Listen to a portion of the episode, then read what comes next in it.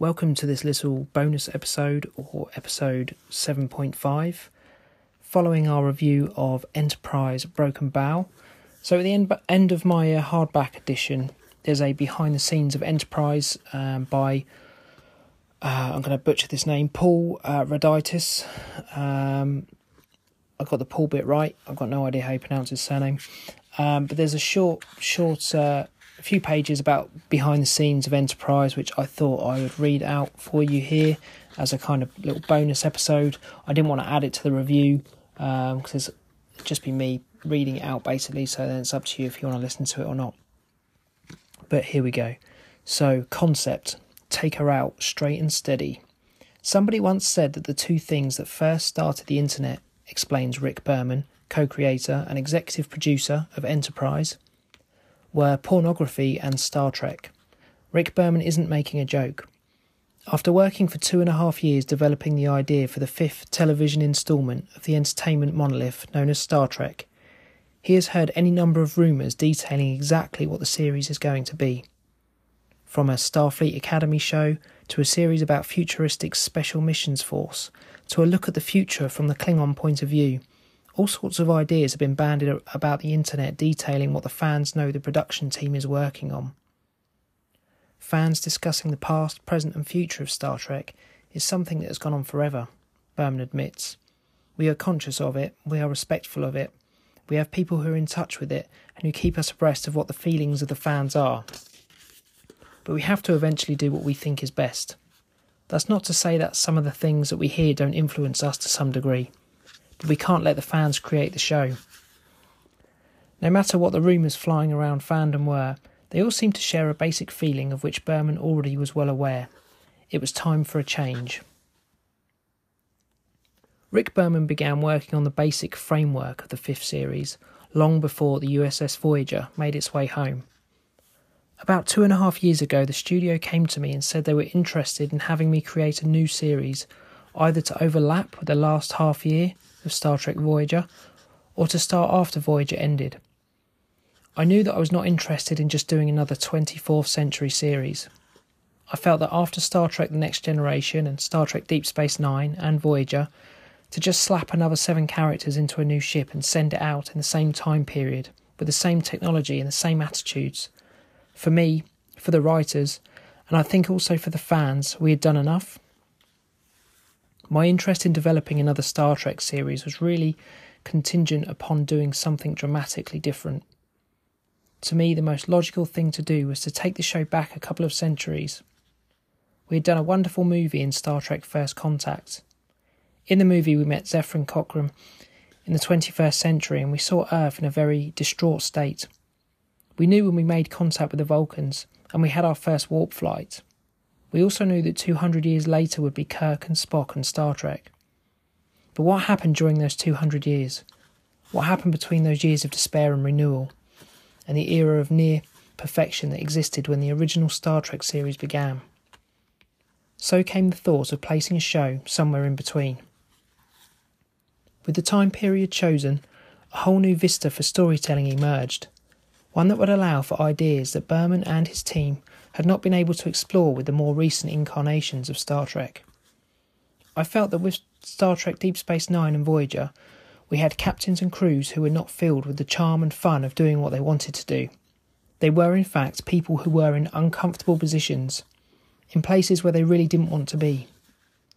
Benjamin Sisko was not crazy about being on Deep Space Nine.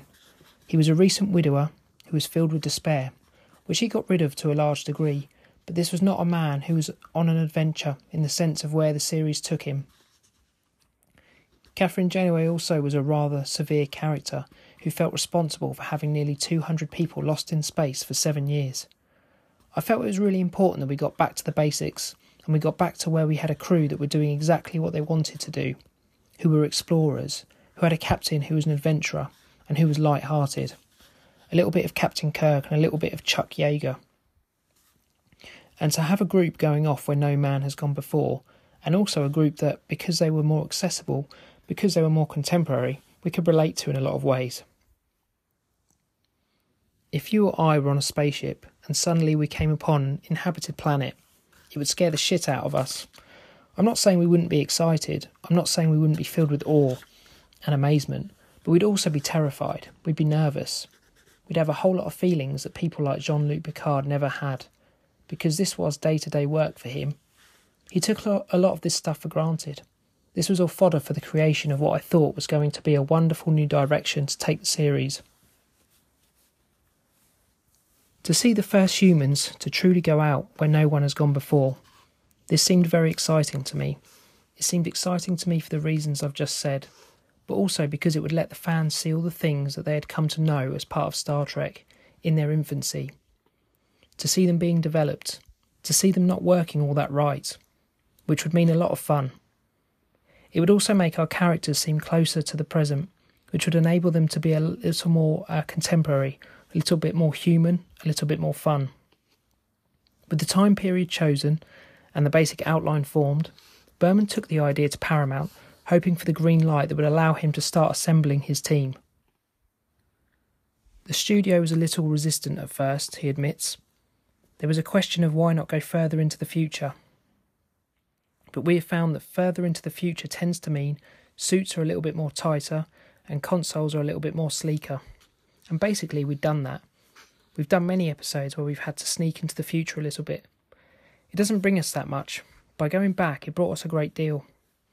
Eventually, when the studio embraced the idea and Brannon was brought into the process, we began developing the characters and eventually the story and the script. Brannon Braga, co creator and executive producer, recalls the morning Berman called him from his cell phone while heading to the studio and asked him to develop the new show.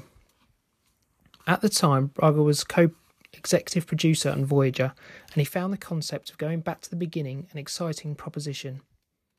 Together, the pair started laying out the universe of the 22nd century. What I can tell you is there's no Federation, Braga explains. Starfleet is very young. It's only been around for a decade or more. There are some vessels flying around, some low warp ships like cargo sh- uh, vessels. We've got a colony on the moon. We've got a space station around Mars. We've been exploring, but in a very limited way, because we just didn't have the warp capacity to go very far. We've met some other aliens, courtesy of the Vulcans, but we've never bolted out on our own. We've always been under the Vulcans' close watch. We haven't gone that far, so we're itching to go. In terms of how close this Earth is to Roddenberry's vision, I think it falls somewhere between now and Kirk's time. Not everything is perfect. I think humanity has gotten its act together in a large, to a large degree. I think the war on disease and poverty are pretty much wiped out. But what's important is that the people aren't quite there yet. I don't think these people have fully evolved into the Captain Picards and Rikers. The direction of the new series was a dramatic departure from previous series, and the producers knew that the difference had to be reflected in the show's name. The question became how to keep it linked to the proud Star Trek history, while at the same time making it unique. Since The Next Generation, we've had so many Star Trek entities. Berman rattles off the list Star Trek The Next Generation, Star Trek Deep Space Nine, Star Trek Voyager, Star Trek Generation, Star Trek First Contact, Star Trek Insurrection, just one after another. Our feeling was to try and make this show dramatically different, which we are trying to do, and that it might be fun not to have a divided title like that. I think if there's any one word that says Star Trek without actually saying Star Trek, it's the word Enterprise.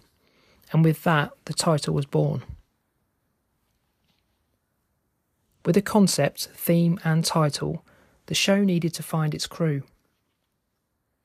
As always, the most integral role is that of the captain.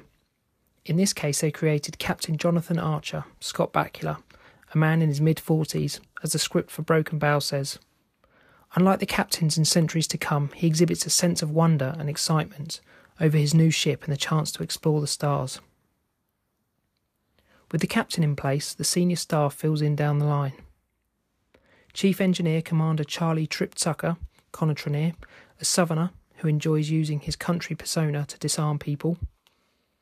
Tactical Officer Lieutenant Malcolm Reed, Dominic Keating, a buttoned up Englishman with a flair for weaponry.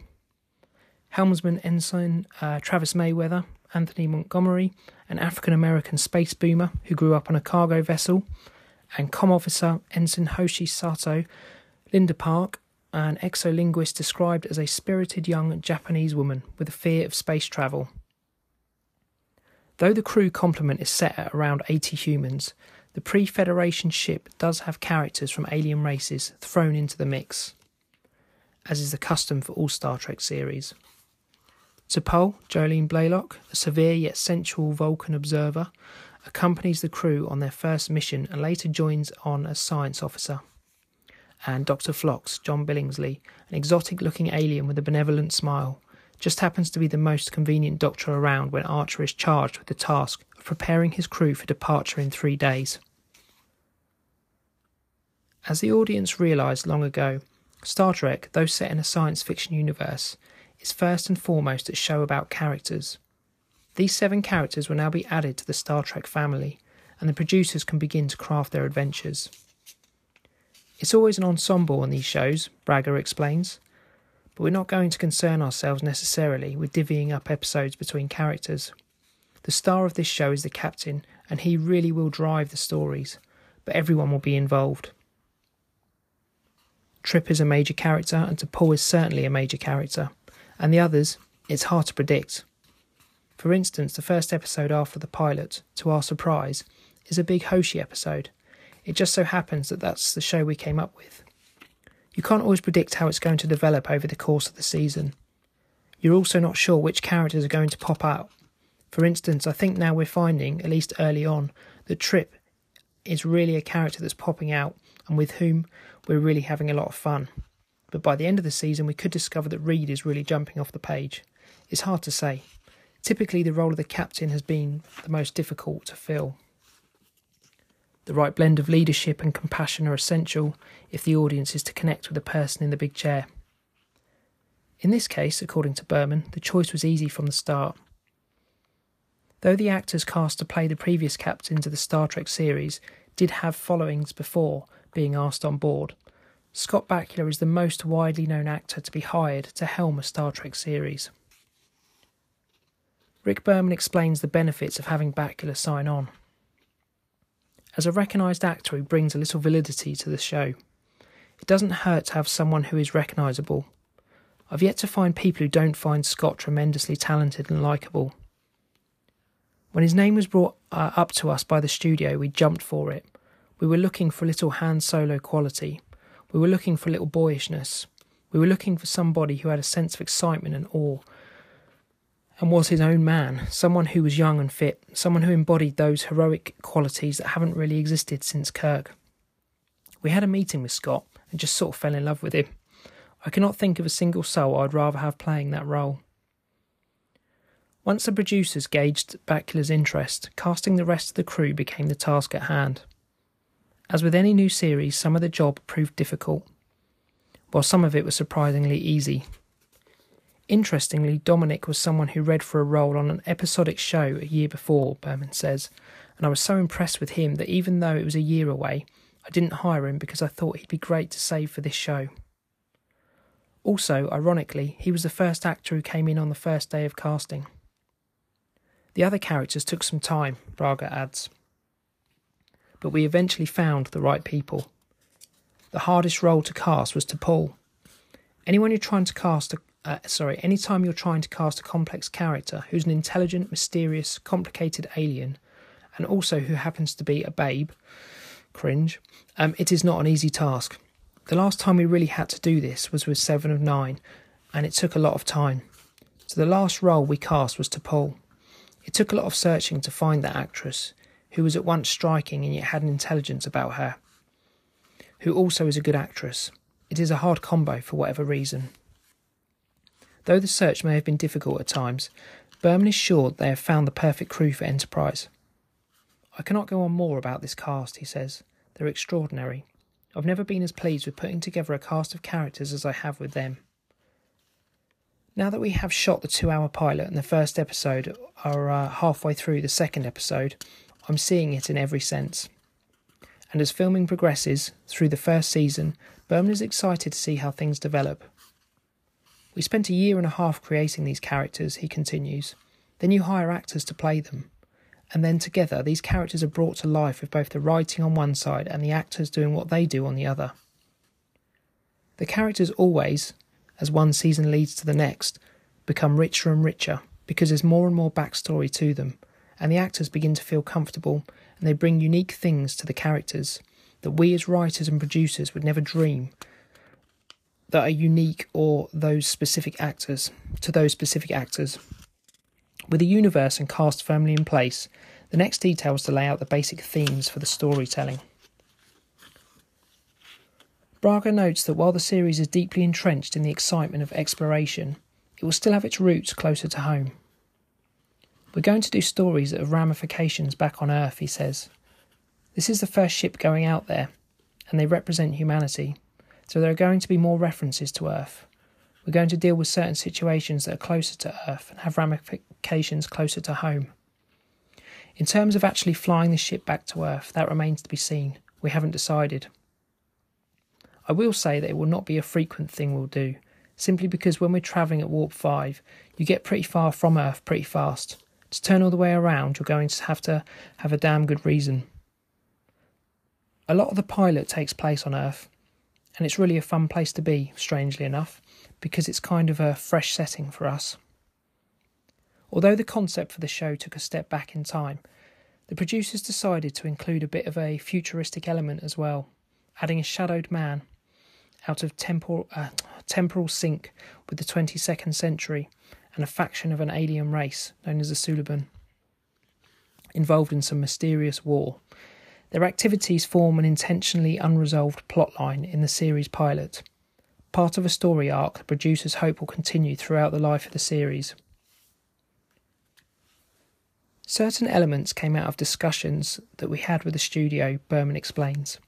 We were very impressed with the idea of creating what I like to call a temporal Cold War there are some people from the distant future, maybe as far as the 30th century, who have developed time travel. For reasons that we do not understand, there are some people back in the 22nd century who are doing the bidding of the people from the future. Our new breed of bad guys, the Suliban, we learned from the pilot, have been given a great degree of information regarding genetic engineering in exchange for doing the bidding. Why have they come back to the 22nd century? What is their purpose? Is there one faction from the future? Are there many? We don't know, and in an X Files kind of way, we may not know for years. We thought it would be fun, Braga adds, since this show is a prequel, if we just made it a little bit of a sequel too, so you have the temporal Cold War going on, where factions in the distant future are waging secret battles on various fronts and in various centuries, and the 22nd century is one of these fronts we thought it would be interesting to slowly play out a mystery regarding all of this that somehow involves Archer. We're going to be doing that, hopefully, over the course of many, many episodes, possibly seasons. We haven't figured it all out ourselves yet, but we thought that would be a cool idea to layer in. As for the mysterious man pulling the strings, the script only describes him as a humanoid figure of indeterminate age, Braga himself is just as cryptic when asked about the man behind the wall. We have several possibilities, he admits, but we have not settled on any of them, and we may come up with a, yet another one.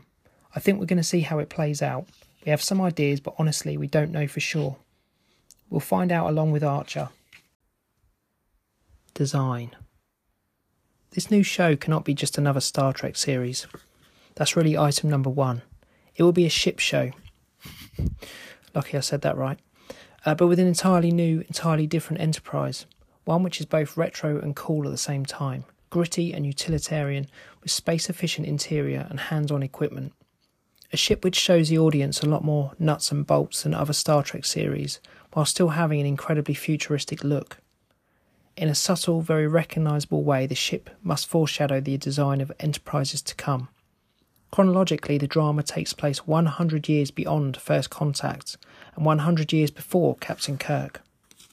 Warring factions on Earth have made peace. Starfleet exists, and hundreds of spacecraft of various design have been in use for some time, exploring nearby planets. This Enterprise is the first spaceship to be filled with the best, to date, Cochrane warp drive, an engine capable of speeds up to warp 5. It's a ship with the power to go faster and farther into space than any previous ship. And to be able to explore planets far outside our solar system. With those marching orders from Rick Berman, production designer Herman Zimmerman began work on what was to become the fifth Star Trek series, Enterprise, and more specifically, the SS Enterprise NX01. Zimmerman, who served as production designer for two of the Star Trek television incarnations, Next Gen and Deep Space Nine, as well as for the most uh, the more recent films, was excited to have a chance to take a fresh look at the franchise. In designing something, Zimmerman says, you need to have some place to hang your hat, some philosophy to go on. The first thing I have to do is certainly read the scripts and be cognizant of the demands of that series on scenes and characters, but also to look further down the line without any actual concrete information as to what might be necessary to flesh out more of the ship than what we're going to see in the first two hours. That's part of the consideration when I start thinking about it. The production design team must anticipate how each room may be used by this new crew in this new time period, although chronologically this may be the first time a Starfleet crew has manned such a ship. Zimmerman explains in the case of Star Trek, it's a special kind of vehicle, no pun intended, for storytelling because it has such a rich history. With his script as a blueprint, Zimmerman began his research. I do a lot of looking at other science fiction films, he admits, while also looking at, particularly in this case, what's current at NASA, what's on the drawing boards for new space shuttles, and again, in this case, what's happening in the US military, particularly the Navy. Because as you know, Star Trek originated from Roddenberry's interest in the C.S. Forester series of Horatio Hornblower novels. The new series has similar models for defining the characters in relationship to each other. That's kind of a Star Trek given by this time.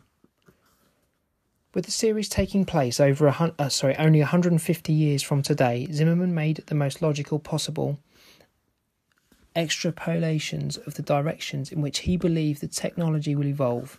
Then he was able to bridge the gap between spacecraft in current reality and the previously developed Star Trek starships of the future because, as Zimmerman himself says, one of our main concerns is to remain true to our position historically in the Star Trek family. Our first full view of the majestic ship as it clears the dock and moves into open space. More rocket ship than starship. Enterprise is lean and masculine. There's that description again. Yet its deflector dish and twin warp uh, nacelles suggest the shape of Starfleet vessels to come. With those lines, the Enterprise makes its full first appearance in the script for Broken Bow. The words on the page, however, fail to convey the full dramatic impact of the ship on the screen. Likewise, they fail to reflect the amount of work it takes to get from the drawing board to reality. The design was originally a different concept entirely than the one with which we ended up, Zimmerman admits, which is often the case. You sometimes spend days, weeks, or whatever period of time it takes before the reality sets in thinking about what you think is the right design for the exterior of the ship, and then someday somebody along uh, along the line says, "Well, that doesn't look very good," or in this case, "Gee, it looks like the old Enterprise," and you realise that you have to go in a totally different direction. Braga expands on the idea behind the original concept. I'd just gotten back from the LA car show and I'd seen the new 2002 Thunderbird. What I really liked about it was that it was the classic Thunderbird design but modernised, so it's kind of the best of both worlds.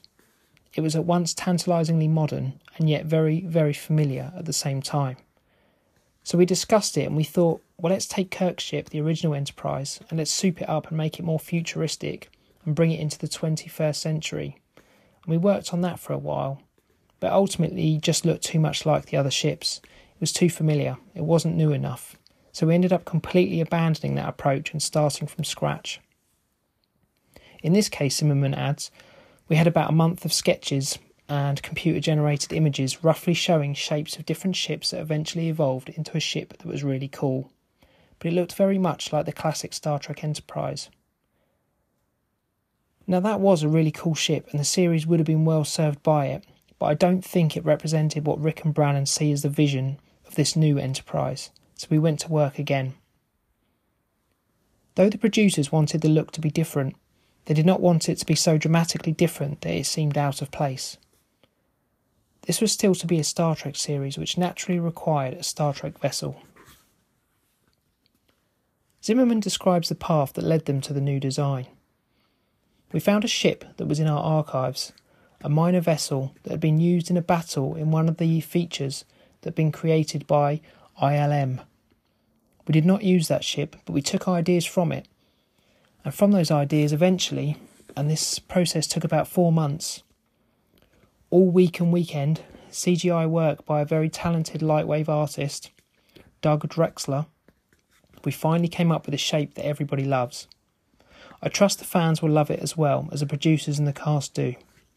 We ended up with a design that is definitely a Star Trek vessel, and that it has a saucer section and warp nacelles, but it doesn't have an engineering section at the bottom. Braga explains. It's more shiny and chrome like on its exterior, more metallic, and less kind of a flat grey. It's a little bit more like a cross between a stealth plane, a nuclear sub, and a Starfleet vessel.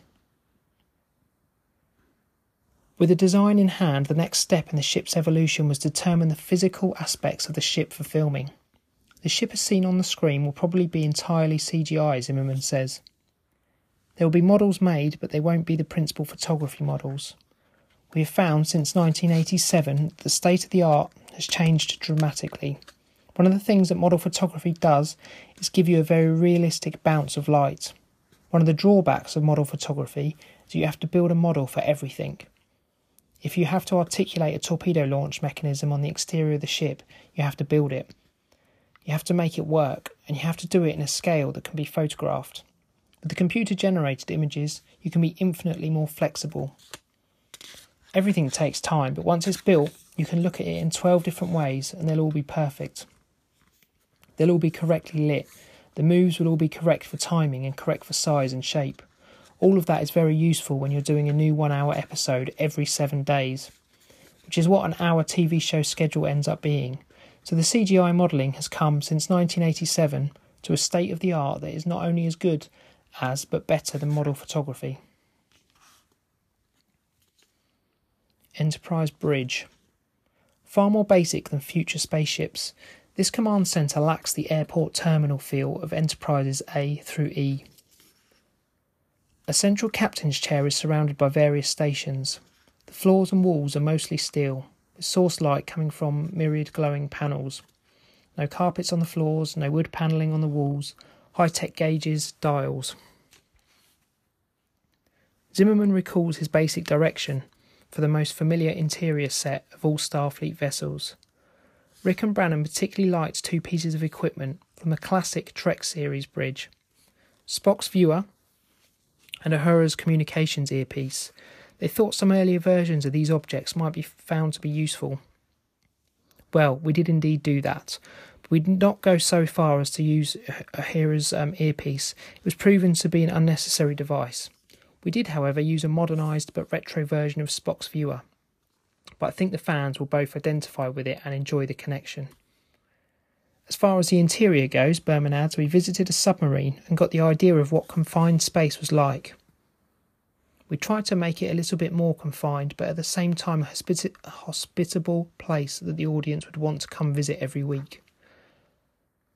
The rest of the set grew out of that di- directive, deeper and slimmer than the familiar bridges of Star Trek's past.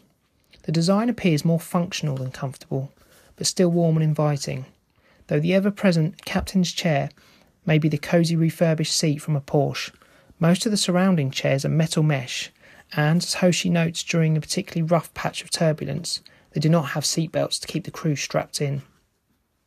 There are, however, strong metal guardrails encircling the bridge, similar to the one seen in the original series, for the crew to clutch on as they are tossed about. It's more hands on for the crew, Zimmerman says. There are knobs and buttons and switches and levers and things that actually move and do something. In previous series, since the original, because the original did have buttons to push, we put things behind black uh, plastic. We're now in possession. Uh, we're now in possession all LCD screens and plasma screens, which are out. We see the frames. There's very little that's built in that's not accessible. A new addition to the bridge is the set that, in previous series, has proven to be one of the largest challenges. To the various Star Trek directors, formerly known as the briefing room, The Enterprise's situation room is set off in an alcove behind the captain's chair, but still very much a part of the set. In the past, directors have noted the difficulty in creating interesting scenes within a room that is little more than a large table surrounded by chairs. This new design for the Situation Room places it in action rather than away from it and opens up the staging possibilities. Though the space is tight, the room does have removable walls to allow for cameras and lighting, as do all the standing sets. Another feature in all the sets is the addition of what the production crew refers to as busy boxes which Zimmerman describes as things that can be opened up and worked on during an emergency, or even during the routine of getting the ship ready for leaving space dock, leaving a lot more for the actors to do. One familiar set for Enterprise is the transporter room. However, the transporters of this earlier time have a bit of a twist. This transporter is not really recommended for biological organisms, Zimmerman explains. It's basically a cargo transporter. So while we're occasionally forced to use the transporter for a live specimen, it's not recommended. Mostly we use the shuttles to leave the ship. This design too mixes a little of the familiar with the new, Zimmerman explains. Again, it's an homage to the original series transporter, and it's a precursor of all the transporters you've seen since. It's got a single pad, but it does have ribs around it that have the same structural pattern that were on the ribs of the transporter on the original series.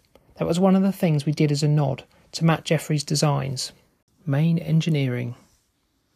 Unlike the spacious, brightly lit engine rooms of future starships, this is more like the cramped, uh, red lit nerve centre of a nuclear submarine. A more dramatic change in the design of the interior can be found in the heart of the ship engineering.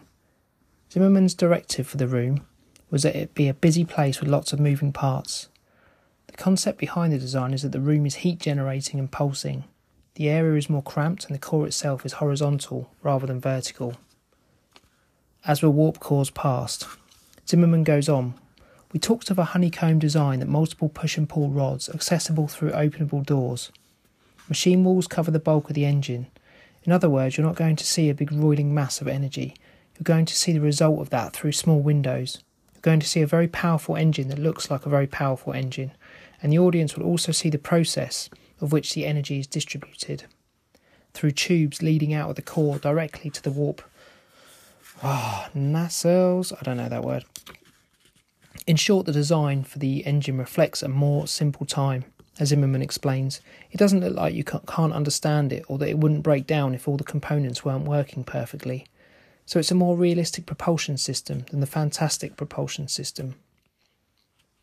Other sets include the armory, loaded with missiles instead of the futuristic photon torpedoes, and the sickbay, which also has a new look.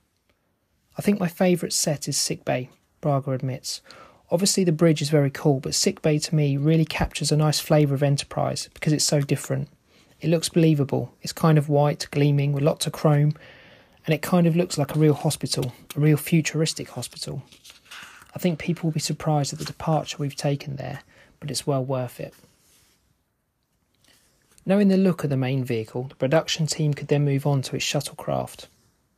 The Enterprise shuttles will play a more integral role in this series than in past series, because transporter technology is so new. As Zimmerman previously noted, the Enterprise transporter platform is technically approved for biotransport, but shuttlecraft are still the preferred method for getting the crew from one place to another. The shuttle design is almost a direct steal from the shuttles that are being built right now, Zimmerman admits. The X 33 reusable launch vehicle is probably the closest model to the actual shuttlecraft that we are using on Enterprise. We feel that re entry vehicles right now are as close to state of the art as they're going to be in the next hundred years, mainly because we lack the propulsion system that Star Trek has so blithely invented without explaining quite how we acquired all this power. Also, I think that will be a delight to the science oriented viewer because it's familiar. The conflicts of designing a series being filmed over 30 years after the original series, yet taking place almost 100 years previous to it, to its setting presented a number of problems in the course of the design. At some point in the planning for each set, prop, costume, and even makeup application, a decision needed to be made on where to bridge the gap whether to make extrapolations based on current technology or on the vision of the future circa 1967. In the end, a combination of periods was achieved, with the emphasis being on a future based on the technology of today. The most difficult challenge for maintaining design continuity was the props, since some concessions needed to be made along the lines of the more portable equipment. Considering how far technology has come in the last decade alone, what may have appeared futuristic in the 60s does not hold up to today's technological advancements. According to Berman, the decision on how true to remain to the original needed to be made on a case by case basis. As an example, he points out the computer on his desk is less bulky than the one set on Captain Janeway's desk on Voyager. One of the most recognised props from the original series was the communicator. The wireless handheld device, so ahead of its time for the original audience of Kirk and Spock, is old hat for today's audience, many of whom have similar devices in their homes, cars, and jacket pockets.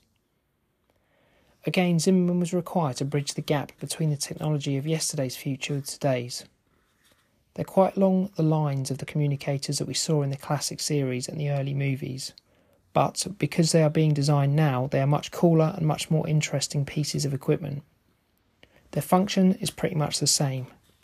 We're not doing badges, we're doing flip open communicators, tricorders, and other diagnostic equipment that is small, it's micro miniaturized, but is not vastly different in its design from the great things that are being done now. This quickly became the defining element for all props, Zimmerman admits. The truth is, our props are more capable but less slim and compact than what you can buy today. That's part of the dramatic necessity. So the actor has something that the audience recognises instantly and that works. Having said that, they are really interesting props and they will make interesting devices for the telling of a story. And it is those stories that the designs will best serve. There's a lot of wonder and awe and sense of the first time in all of the concepts for the stories, Zimmerman explains. This is no ho hum, we're out in space again. We know how to do this, just sit back and watch us. It's like we're discovering it for the first time, and it's really very exciting. It's reinventing the franchise in many, many ways. And the designer is just as excited about this new opportunity Personally, it's a kick in the right place to get an opportunity to reinvent a Star Trek ven- uh, venue like this, because one gets set in one's ways, always doing it the same, he continues. This is so fresh, such a new approach, such an opportunity to go back to the roots of something that you've already done and say, well, how was it it came to this point? How would it look if it was 200 years or 300 years before, but still in our future, and maintained the continuity that eventually leads into Captain Picard and the Enterprise E. Well, that's a fun job. Why wouldn't you like that? Costume designer Robert Blackman started working on Star Trek in the third season of Next Generation and was asked back for the latest instalment. Ready for his own challenge of reinventing the franchise. To do so, he looked at the series as a whole, focusing first on the evolution of the Starfleet uniform. We talked about the timeline and where the series fit, says Blackman. We've got original Trek, we've got the movies, we've got Next Gen, DS9, and Voyager. They all travel in a linear direction. We know where we started originally with classic Star Trek, and we know where we ended at this point, which is DS9. Where those changes for the garments happened were pretty clear. It was then taking the knowledge of how it progressed and working backwards. The first question naturally became just how far to back up. Blackman's challenge was to determine where the uniform design would have been 100 years before the original series. To do this, he chose an approach quite like Zimmerman's approach to the designs for sets and props. Blackman looked to current apparel as his basis for extrapolating. I wish he would stop using that word. A look for the future.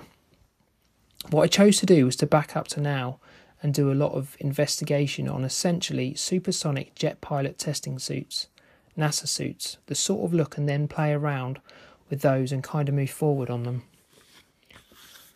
Blackman likens his work to the evolution of clothing in general. It's sort of like the tie, which has been around for 130 years. I don't think that people are going to necessarily be tieless in the next 130. There are aspects that are very familiar to us today, that are recognisable aspects. I keep pressing those to really land it closer. We're all well versed in what we imagine life in the universe will be in four or five hundred years. But what it's going to be in a hundred years is another thing. So my gut response to that is to is to tie it more to now than to then. In the case of Star Trek, the Starfleet uniforms have become integral to the look of the series. Blackman explains that the new look is a radical departure from the past. All of the Starfleet stuff is natural fibres. For the first time ever, there are zippers and pockets. We've never had them. From the original series on, they were eliminated. Pockets, because the idea was there was no currency. There was nothing. You didn't need house keys. It was all done electronically. No zippers or buttons, because the clothes were imagined to be put on in some sort of way by force field or whatever the hell you wanted it to be. In fact, the uniforms have taken on a more casual look beyond the addition of pockets and zippers, with accessories of utility caps and away jackets. They wear black mock turtlenecks underneath, Blackman continues. The uniforms are a darkish blue, brushed twill that is stonewashed, so they look a little bit worn. There is a whole kind of casualness to it. They're wrinkly. They're just something that is not as formalised as we have done previously. They still are sort of form fit and sleek in the body. All of our people look heroic in them, which is always the goal. So there's always those kinds of things that remain constant. Among the familiar, however, is the designation of department insignias. One of the things that we're resonating from the future are the colour bars, Blackman adds. The colours are the same, but they had switched after original Star Trek to the movies and then from the movies to Next Gen. For this new series, Blackman reverted to the original. What command was and what security was and what science was made a change that we have honoured. Command positions are gold now, not red. Science is still blue, security and engineering are red, then he changed the design, making it an accent to the uniform instead of the focal point. In this case, the insignia is simply a thin stripe that goes around the yoke of the uniform. Environment is also a consideration for the costumes on the series. Since the characters spend most of their time on the ship, the uniforms must contrast with those sets to some degree. While the overall design is an important consideration, Blackman does not allow it to entirely determine his concepts. I look to see what the designs are, but the colours of the set don't really influence me in this particular world, he explains. My notion is that if you have that much activity in the background, then you need to make the thing in the foreground, which is usually the actor, as simple as possible. Hence, these sorts of blue matte fabric uniforms, yeah, they've got zippers and so on and so forth, but it does all blend eventually, and you're really just looking at the surface. There are a couple of scenes I saw being shot where they're standing in front of a lot of moving graphics, and you never lose them. You're never distracted by the graphics. The graphics are brilliant, but they don't talk. Though the Enterprise is an Earth ship with a crew made up almost entirely of humans, two alien characters have been added to the mix in the form of T'Pol of Vulcan and Dr. Phlox of an alien race new to Star Trek. These characters represented two distinctly different challenges for Blackman. In T'Pol, he has a character of a race the audience is quite familiar with. The task in this case was to maintain the familiar while reinventing the look more for today's audience. Blackman describes his approach to this new character. Some of it is about broad based marketing, and other parts of it are about getting a character going. That uniform has a sort of form fit. It's a very beautiful it's a very beautiful woman, but it has certain things that over the years I've distilled out of the original Vulcans. When I say the original Vulcans, I'm talking the return of Spock, the movies version, rather than anything that happened in the original series. Those things are very much based on a kind of a Chinese silhouette. They were very metallic and very brocadey and flat at the same time. Over the years, I developed a kind of eye that gave you an echo of that. It's a serpentine thing that starts slightly extended from the shoulder point and then curves in and back out so you get the notion that you're creating a very wide shoulder, as some of those Mandarin clothes do, but without actually doing it. So that is the basis to her. The Vulcan civilization is also X amount of years earlier. She's definitely in earth tones. It's kind of a grey brown, very sort of striated piece of fabric. The Vulcans tend to be more cool, coolish, coolish in colour. I've chosen not to do that. I've chosen to warm her up. She plays against it. She's very Vulcan in the script, and she's very Vulcan and will be. I think throughout. There's a hint of Vulcan in the design, and it's got to be a uniform. We've never seen the Vulcans in uniform before, so I just went with this other look. On the other hand, there is Dr. Phlox, a character from a distinctly new race of what the script refers to only as an exotic alien species. As there was no Star Trek history to look to for his specific character, Blackman started with a basis in familiar Earth design and evolved from there. He describes the look as similar to shirts of East Indian design that tend to be longer and hang down over the pants. Blackman goes on, I've taken that design using using that as a kind of gentle shape to pull him away from the rest of the people. These sort of shirt smock things, and then just added a few odd details to them so they are very alien to all the Starfleet stuff that you see, but they're not so alien that you don't forget about it soon. And he just becomes a guy with a really benevolent face. Another aspect of the design for the series is the more casual tone of an earlier time in Starfleet. To set this tone, Berman has said the audience will see the crew out of uniform from time to time. Where the concept of the uniform is important, however, Blackman admits it is the civilian clothes that can prove the larger challenge. In any of the time frames, those have always been the more difficult clothing to do. It's just hard to figure out what it is. You get uh, to a uniform or something that's really extreme, then it's easy. You can just make it really extreme. I always sort of hark back to the fifth element. You look at that and you go, okay, there are backless t shirts with straps across them. But we can't go that far, it's not our world. So you'll see Captain Archer in the first two episodes in essentially t shirts and jean cut pants with odd shoes. It is a gentle nod to the future with a fairly strong stance in the present. Also making an appearance in the pilot episode is one of the favourite Star Trek races, the Klingons. And with the new setting, an earlier version of this race needed to be defined as well. Of course, makeup applications have come a long way since the 60s. These Klingons will appear more as they do in the later versions of Star Trek. A look that had its inception in the film Star Trek the Motion Picture and grew into the Klingons of modern Star Trek. Though the appearance may be modern, however, the concept of the race will be entirely fresh. The Klingons are to a degree proto Klingons, Braga explains. They're Klingons that come long before the Klingons of Picard's time. Therefore, they can be gnarlier, nastier, more warlike Klingons than ever. They'll eat the hearts of their victims and sharpen their teeth and so forth. This description led Blackman to a very specific look. It's very rough furs and leathers and chainmail he explains. They still have the kind of boots that we're used to. Nothing is black and grey anymore, it's all kind of earth tone. They're pretty dirty, they look pretty ratty, really, but that was the deal, so it's more primitive than we have seen before. Another key element to the show will be the ongoing temporal Cold War. The foot soldiers of that war in the 22nd century are the new race of Star Trek aliens, known as the Suliban. Suliban? There are two different groups in the same time period, Blackman explains, kind of the good and the bad. The bad ones are like chameleons, they're genetically mimetic. They can mimic or become anything they need to. It is not the same as a shapeshifter. The skin will turn into whatever it needs to turn into.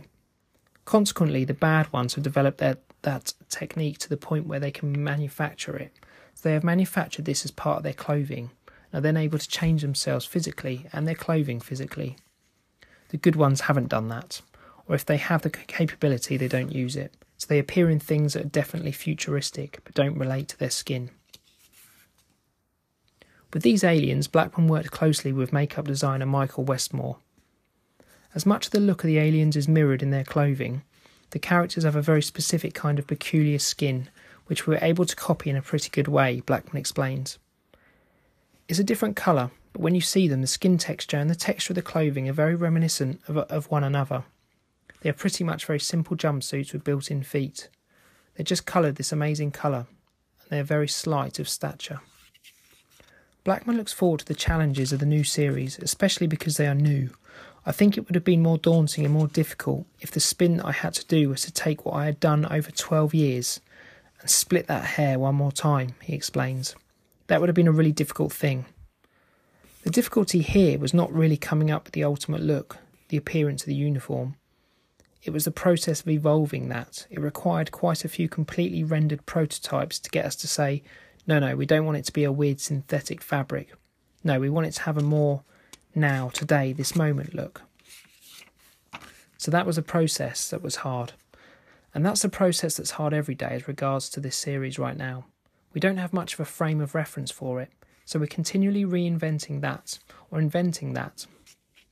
That becomes the difficulty, but the difficulties kind of get your head in the right place to be able to do it. So if you're still with me, apologies for butchering most of that. Um, yeah, uh, pretty shoddy production. I'm sorry I didn't go back and edit everything out that um, I messed up. But hopefully um, that gives you a little bit of insight. And as I say, it was just an, an add on uh, to the copy of the book I had. So I thought I would just read it out for you for anyone who might be interested. Thanks again, and I'll speak to you soon.